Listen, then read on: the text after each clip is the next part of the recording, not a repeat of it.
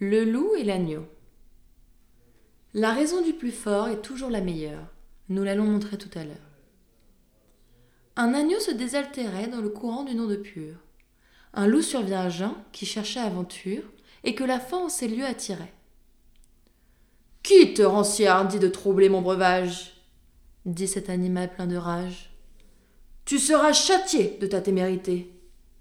Sire, répond l'agneau, que votre majesté ne se mette pas en colère, mais plutôt qu'elle considère que je me vas désaltérant dans le courant, plus de vingt pas au-dessous d'elle, et que par conséquent, en aucune façon, je ne puis troubler sa boisson.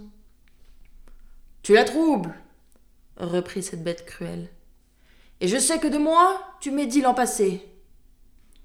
Comment l'aurais-je fait si je n'étais pas né reprit l'agneau. Je t'aide encore ma mère.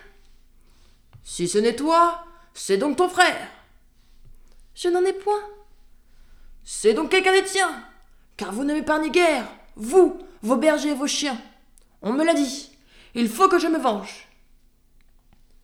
Là-dessus, au fond des forêts, le loup l'emporte et puis le mange, sans autre forme de procès.